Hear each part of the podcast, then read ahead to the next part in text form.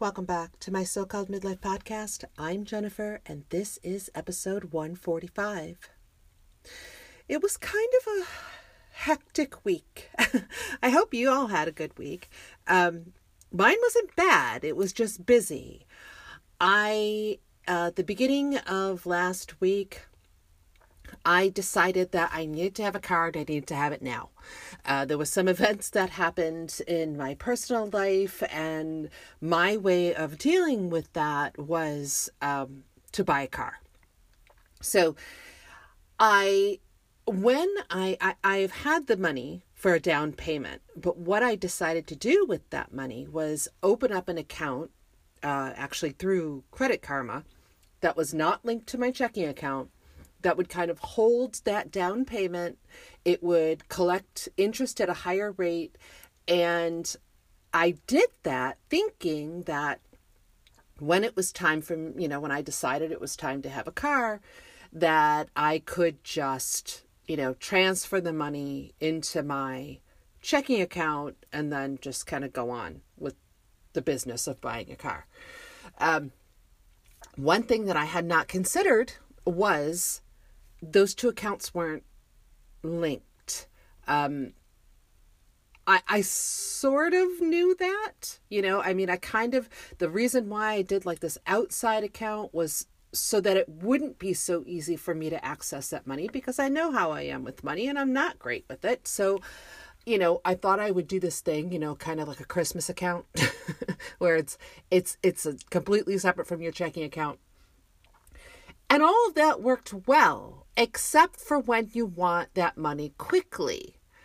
Um, and because those two accounts aren't linked, uh, they I when I withdrew the money from that outside account, it was not able to be electronically transferred to my checking account. They instead, you know, did a withdrawal and they're sending me a paper check. And I'm wondering if this is 1982. Um, I haven't dealt with the paper check in a very long time. Uh, not in that way. So Uh, you know, it it it put a halt to things, right? So I had some cash on hand and I figured, okay, well, here's what I'll do. I'll take whatever cash I have on hand, I'll go to the dealership and, you know, put down maybe like a holding fee.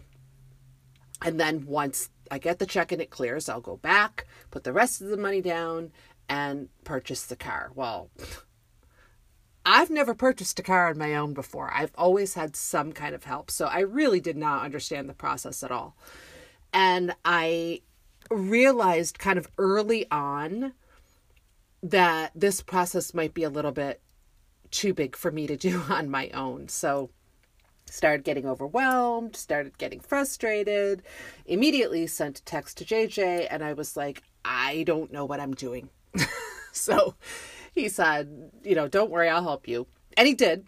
He was a huge help. I mean, even even just kind of him me being able to sort of bounce stuff off of him and say like you know is this okay am i doing this right you know blah blah blah it was really nice to be able to have that because he's purchased a lot of cars so you know to be able to sort of draw off that expertise was so helpful for me um you know, gave me some confidence, made me feel a little bit better about my choices. So I end up going to the dealership. Um, JJ, in his online searches for cars, had sent me a link to one that was, you know, seemed pretty decent.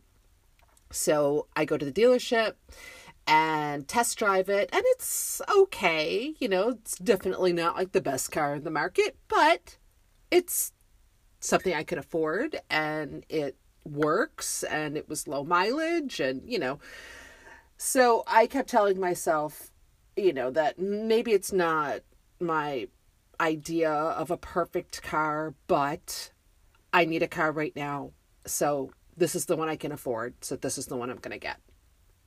Well it turns out they wanted more money down than i had in cash available at the time and they don't hold cars. So, um, uh, I was a little disappointed. You know, I explained to them about, you know, waiting for the check to come and deposit it and blah, blah, blah. They didn't care, um, which I don't blame them. You know, why, why would they hold a car for me on a maybe when they might have a yes, I'll take it, you know, come in right after me? So I sort of walked out of the dealership. I sent JJ text to explain to him, you know, that I was why I wasn't able to get the car that day. And I just said to him, like, you know, if it's it's not my car, it's not meant for me. You know, if if it's still available when the check clears and I have the actual amount to put down that they're requiring, then fine, I'll get it. But if not, then that car's not mine. I just checked, by the way, uh, yesterday. The car's already sold it's fine. I kind of figured. I mean, it was it was it was one of those almost too good to be true type situations. So I was a little bit bummed that night, you know, that I got home from the dealership because I had gone in thinking things were going to turn out one way and they didn't go that way. And um, so I was a little bit bummed about that. But then I remembered that the finance person at the dealership had told me that when they checked my credit, what one of the things they saw was that I had an excellent payment history with my last car. Uh yeah, of course I did. I there are three things I do not fuck around with when it comes to money. And that is my rent, my utility payments, and my car payments. Each of those I have a spotless payment record on. So my credit cards, not so much. But so I'm, you know, was thinking about that and I thought, oh, if that's true, then why can't I try to just see if I can get financing on my own rather than, you know, entrusting that to the dealership? So I go online, I go to the place where I had my last car loan, I answer a few questions, very simple process and immediately got pre-approved for a loan at for way more money than I will ever spend on a car. I don't even care what my financial situation was. Um, and at a much better interest rate than what the dealership was offering me. So even though I it didn't turn out the way I kind of thought it would when I went into the dealership, it actually worked out for the better over the long run. So now it's just a waiting game and I don't do well with waiting. I I like to actively be doing something, but there really isn't anything I can do until I get that check, I deposit it and the funds are available and then I can take that into a dealership. And at that time, you know, I'll just see what cars are available in my price range. You know, if if there I've been looking online a little bit, there's, you know, a good a good amount to choose from. Um, I have an idea of sort of what I'm looking for, and I don't think I'll have an issue uh, finding something that works for me. But, you know, I was just reminded again that my timing is not what matters, that God always looks out for me and always, I mean, always, whenever I think I'm whenever I'm in a big rush to get something done and there's a roadblock that stops me from doing it, eventually when I am able to do it, it always turns out better than it would have the first time. So, TV podcast recommendations, no new podcasts this week and also no new TV. I really was busy this week with this car stuff. And when I wasn't, you know, actively looking for a car, I was anxious about actively looking for a car. I did start uh, season three of the morning show on Apple TV. You guys all know what that is. That's the Jennifer Aniston one. You all you know I like it. I've, you know, talked about it before. So far season 3 seems to be living up to the expectations created by season 1 and 2. So so far so good. I have been trying to do more reading. Um, and I, you know, thought I would actually have a hard time concentrating on reading, but it really helped me because it kind of took me out of my own headspace. Um, the book that I'm reading is called Watching You. It's by Lisa Jewell. it starts with a murder and then it kind of goes back to the beginning. The Amazon review says it's a twisty cat and mouse thriller of voyeurism, obsession, and murder that keeps you hooked until the very last page. I'm about a third of the way through it, and so far so good. I like it. It's it's not um super kind of like intrigue and thriller, but it's interesting enough and the characters are developed enough, even a third of the way through, that I'm invested. I, I want to see where it's going. But, you know, like I said, I'm only a third of the way through, so I'll let you know whether or not it lives up to that Amazon review hype. All right, now that you're all caught up on my week, let's get into this week's topic. We're back. So, over the last few years, in different circumstances, I've heard the term shadow work. I didn't know what it meant. And I wasn't all that interested in looking it up because usually when I heard it, it was associated with like um, holistic or sort of esoteric spirituality. And it seemed a little I don't know, hokey at best, and at worst, something bad, you know, like black magic. But earlier this week, I was on Instagram and I saw a post by the holistic healer that and I've talked about that account before. But the post was about shadow work. And suddenly I realized two things. One, it's not black magic. And two, I should probably look into it a little bit more. Now, if you, like me, don't know what shadow work is, according to an article I found on Medical News Today, it's a type of psychotherapy that focuses on the shadow self, which is parts of your psyche that you keep hidden. You know, uh, stuff like trauma or resentment. The psychoanalyst Carl Jung first developed the concept. Jung used the term shadow self to describe the things that people repress or do not do not like to acknowledge about themselves. He theorized that it is a counterweight to the persona, which is the self that people present to others. Although the shadow self can include negative impulses such as anger and resentment, Jung believed that it also held the potential for positive impulses such as creativity.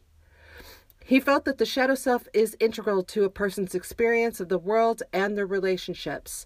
And he also thought that a person could gain a better understanding of themselves and become more balanced by working with their shadow self. So basically, it's the parts of your personality that you tend to hide or repress, usually traits that we view as negative when we see them in others. They may even be traits that we're not consciously aware of. When you do shadow work on yourself, it's a way to integrate your persona, the public part of you, and your shadow parts that you keep hidden in order to learn how to gain how to gain control over negative impulses. I think most people are aware that they're not the same person in public as they are in private. You know, like if you're having a bad day at work, it probably looks a little different than when you're having a bad day at home. But what Jung was talking about was referring to the private impulses you feel. It's the parts of your personality that you may or may not be consciously aware of that you try to avoid. And it could be anything from irrational, angry responses to things like cultural biases and self sabotage. Having a shadow is part of the human experiences because we were taught from an early age that we had to behave in a civilized way in order to integrate into society. When I was doing my research for this week, I found that there isn't a whole lot of scientific data when it comes to shadow work. And that's because it's different for everyone. So it's not a tangible, measurable thing which is probably why there isn't a standard of rules to follow if you're interested in trying to work on your shadow self. There are a lot of beliefs to doing shadow work if you're able to identify the parts of your personality that you're, hi- uh, you're hiding. As Jung famously said, one does not become enlightened by imagining figures of light, but by making the darkness conscious. Not only will you become more accepting of yourself, you'll be able to extend that understanding and acceptance to others. Your shadow self was likely formed in childhood. You know, when we're young, we learn to model our behavior based on the adults around us. Some of it is good and healthy, and some of it is not. So, for example, if, like me, you had a grandmother who used to say things like, children should be seen and not heard, you may have become an adult who never learned to speak up for herself because you're constantly asking yourself, oh God, am I doing it again? Am I speaking out of turn? Did anyone even ask for my opinion? Or worse, you tell yourself, your opinion doesn't matter at all. So, as an adult, you can, if you can actually find the courage to speak up for yourself, you know, you if you receive any kind of pushback you immediately cave because it takes you right back to when you were a child and you were told to be seen and not heard.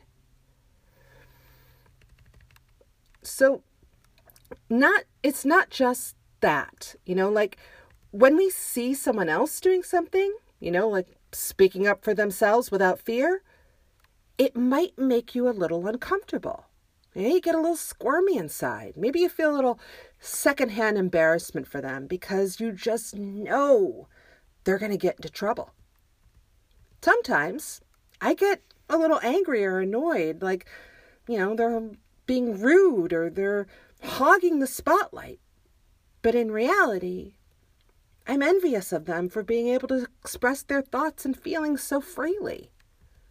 Or maybe you were told as a child that no matter what you're doing, you're being too loud, talking too loud, laughing too loud, breathing too loud. As an adult, you develop the belief that loud equals bad. It's crass, it's uncivilized. To this day, if I'm out and someone is laughing too loud, I can feel myself getting annoyed with them. But Maybe they were encouraged to speak up, or that expressing emotions loudly at a young age is natural. And so they became adults who can speak up and express emotions and not worry that someone is judging them. All I'm doing is projecting my irrational fear onto them. And I find that I kind of do this a lot. I see someone, usually someone I don't know, doing or saying something I could never do or say, and instead of appreciating their strength and bravery, I find myself having a negative reaction to it. Annoyance, anger, even. It sets something off in me, and until recently, I've been putting the blame on them instead of taking a look at why I was having this negative reaction. Sure, Whenever I saw a person struggling with their weight, I knew that my negative reaction towards them had a lot more to do with me than with them. But I didn't fully realize all the ways in which I was doing this. Pretty much any time I saw someone being free, whether it was in action or words, it bugged me. I'd feel embarrassed not only for them, but for me as well. I didn't want any part of it. And because I was taught from a very young age that you should never do anything to draw attention to yourself, this always made me uncomfortable. Conversely, if you had a mom who encouraged you to follow your gut, you probably became an adult who believes you have pretty good instincts and you're able to listen and follow those instincts when it comes to making tough decisions. Or Maybe you were a child that wasn't allowed to express anger. So now, as an adult, when you get angry, you don't know how to express it. Or maybe you try to push it aside because you've learned that anger isn't healthy or it's, quote, not proper behavior. We learn very early on exactly what we need to do in order to feel love and acceptance. And once that is developed, we carry on doing those same things in our adult relationships because we still have that fear that if we do something differently, they'll reject us. The concept of a shadow self is widely accepted in psychology, but you might have heard it described as something else. Some psychoanalysts call it self reflection or even self examination. Licensed therapist Yoel Caraballo says most therapists are tapped with helping clients make unconscious conscious, which is a fundamental tenet of shadow work adding that as a therapist, he subscribes to the belief that we all have a version of a shadow that, when integrated, can be well accepted and help us better manage our own mental health and relationships. You know, I don't know about you, but when you were a child, you know, whenever you weren't behaving, maybe you received a harsh punishment, you know, something not in proportion to what you did. And as an adult, you will then fear harsh repercussions for not being able to do something perfectly. Recently, when I was doing my research, I was reminded about the first time I got yelled at by my boss. I was 16, was my first job, and it was only meant to be for the summer. When the summer was ending and the school year was about to begin, I went to my boss to tell her that I was giving my notice. And she was angry and immediately began yelling at me. Told me that if she had known it was only going to be a summer job for me, she never would have hired me. When I tried to explain to her that because I was 16 and still in school and wasn't going to be able to continue to work 11, you know, th- uh, 3 p.m. to 11 p.m. five days a week, she called me irresponsible and lazy. I was so upset. It took everything in me not to cry in front of her. I had never been yelled at by anyone who wasn't related to me, and I did not know how to react. So my body did it for me. When she was done yelling and screamed, Turn in your uniform badge and don't come back, I stood up, walked out of her office, and promptly threw up right there on the carpet, just outside of her office door. You'd think I'd be embarrassed to tell that story, but it's actually one of the reactions I'm most proud of. Because for the first time in my life, I reacted to the way I was being treated. Maybe not verbally, but I think she got the message.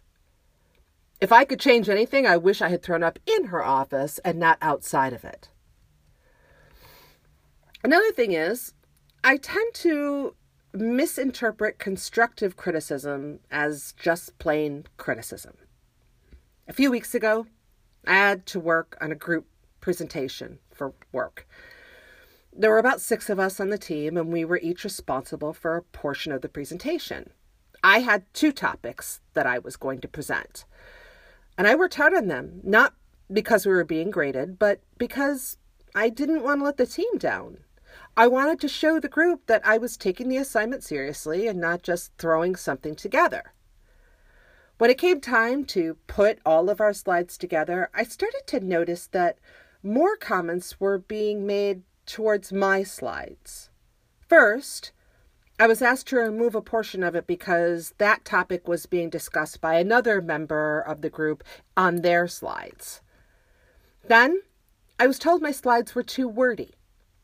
It was also suggested that I use images and that I not read directly from the slide while I was presenting. I worked hard on my portion, and all this criticism felt like they didn't notice or appreciate that. I put a lot of pride into my work. I know I am a good employee. I work hard. I don't half ass it, and I don't pass blame. Why? because that's what I was taught. You always put in your best effort. To do less would be failing, and failure is not an option. But I have to tell you, the more suggestions they had, the more picked on I felt. Like I was being singled out, and it was pissing me off. Suddenly, I no longer cared whether they saw the hard work I was putting into it. I just wanted the whole thing to be over. Of course, the reality is, they weren't singling me out. Everyone was making comments on everyone's slides. They weren't picking on just me, they were picking on any of us, really. They were just making what they thought were helpful suggestions so that the presentation as a whole felt more cohesive. And I can see that now. But I didn't at the time. I got caught up in my own feelings, my own reactions. And it's not the first time, but I'd like it to be the last. Or at least I'd like to be more aware in the moment that my perception of what's happening, you know, may not have anything to do with what is actually happening. I think we all have an awareness that when we're having an irrational or disproportionate negative reaction that it's probably because what they're doing is hitting a nerve. Sometimes we react to it by putting the blame on them, like I did, thinking I was being picked on. Other times we can keep ourselves in check in the moment, but later when we think back on it, we can seethe over it for weeks. That's why working on your shadow self is so important. Your shadow is made up of all the things you reject about yourself. It's your negative self talk, basically. It's negative feelings about yourself that you try to keep hidden, but in reality, they are also the parts of you that crave acceptance the most. And just like with anything, when you bury or ignore negative feelings instead of facing them and dealing with them, they're going to find their way out. Maybe it's in poor self esteem. Sometimes it manifests in depression or anxiety or self sabotage. Or go in the opposite direction and maybe you develop an inflated ego. I mean, whenever I see someone I feel has an awfully high opinion of themselves, I always just kind of assume that maybe in reality they have low self esteem. But now I'm starting to wonder if that's true. Maybe I'm just projecting my envy over someone who is able to express their beliefs in themselves in such a public way. I think the first thing to acknowledge is that your shadow self is not something to be ashamed of. It is not a personality flaw. It is a natural part of you that wasn't created by you, but by the things that happened to you. I have trouble speaking up for myself, but weirdly, I don't seem to have any trouble speaking up for someone else. Why? Because it's not about me. It's activism activism is admirable, right? But here's the reality when I speak up for someone else, there's no risk. I can tell myself it's not about me, it's about this other person that I've decided has been treated unfairly. So, speaking up on their behalf feels good.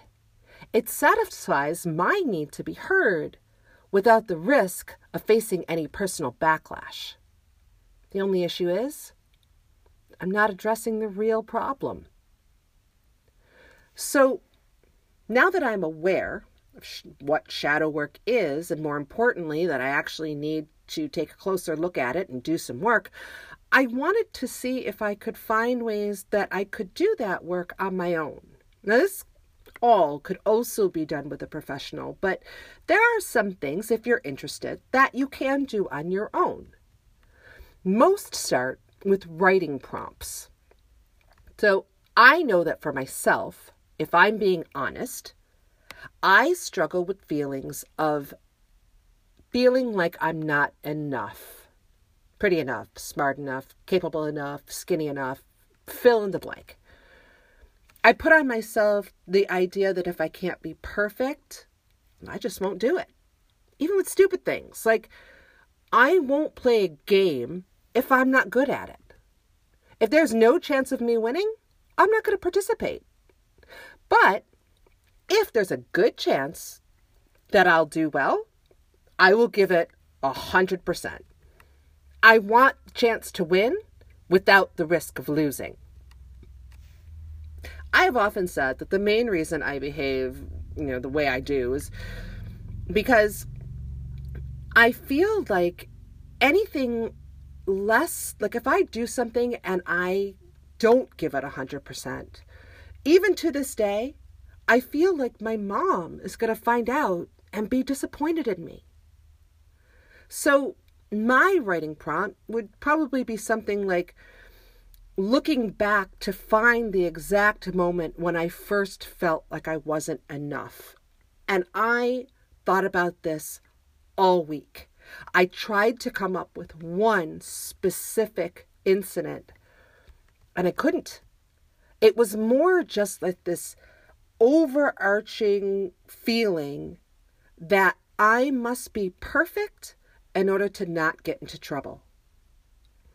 I could also try to look at, you know, what stops me from not feeling good about myself. Is it really that I'm not skinny or pretty enough? Or is that my excuse for not accepting myself as I am, which is not perfect? Why am I placing more importance on all the ways in which I fall short and not on the things about myself that I actually do like? Even in the moments when I'm messed up and got into trouble, that didn't mean I wasn't loved. I had equated perfection with acceptance. So when I wasn't perfect, I interpreted that as not being loved. Something we can do when we're doing our shadow work is to ask ourselves if someone else did it, how would we react to them? And it kind of brought up this memory from years ago. I was babysitting my niece, who at the time was maybe about four.